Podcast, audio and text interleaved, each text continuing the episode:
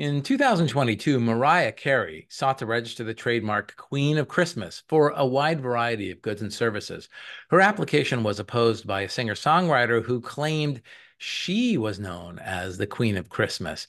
I'm Scott Hervey with Weintraub Tobin, and I'm joined today by my partner, Tara Sattler, to discuss this holiday trademark dispute on this next installment of The Briefing, Christmas edition by Weintraub Tobin.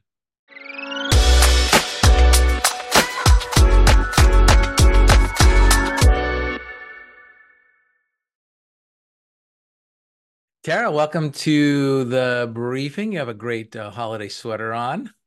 Thanks for having me, Scott. And so do you.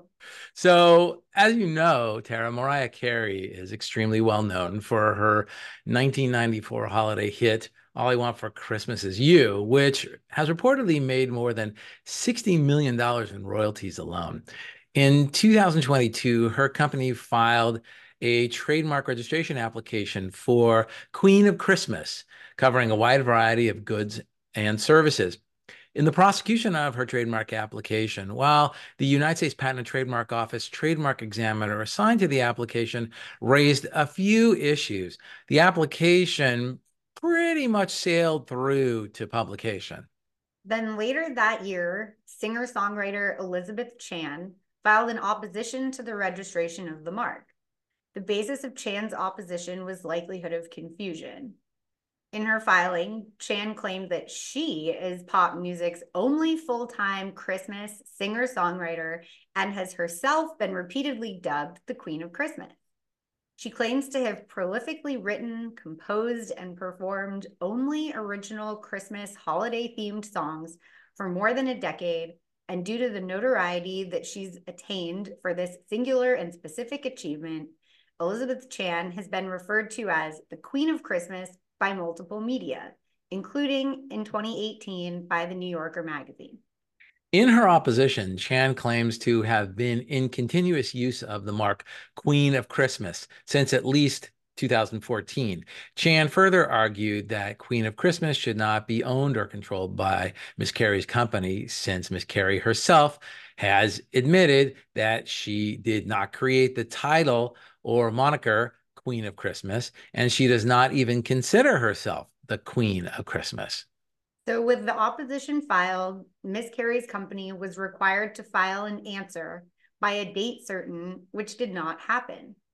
As a result, a default was entered against Miss Carey's company, and the application to register the mark was deemed abandoned by the TTAB. So, Scott, do you think that Carey was being a Scrooge in filing her trademark application?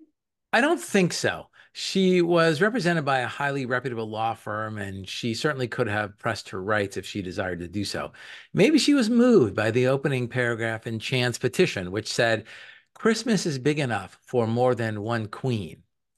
Over the decades, several recording artists have been dubbed with the nickname Queen of Christmas, including Darlene Love, Brenda Lee, Elizabeth Chan, and Mariah Carey. This is a perennial nickname that has been and will continue to be bestowed on multiple future singers for decades to come.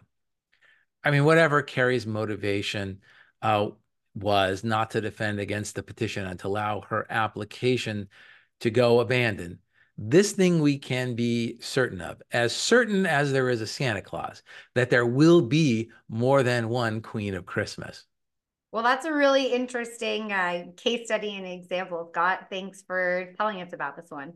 Thank you for listening to this episode of The Briefing. We hope you enjoyed the episode. If you did, please remember to subscribe, leave us a review, and share this episode with your friends and colleagues. And if you have any questions about the topics we covered today, please leave us a comment.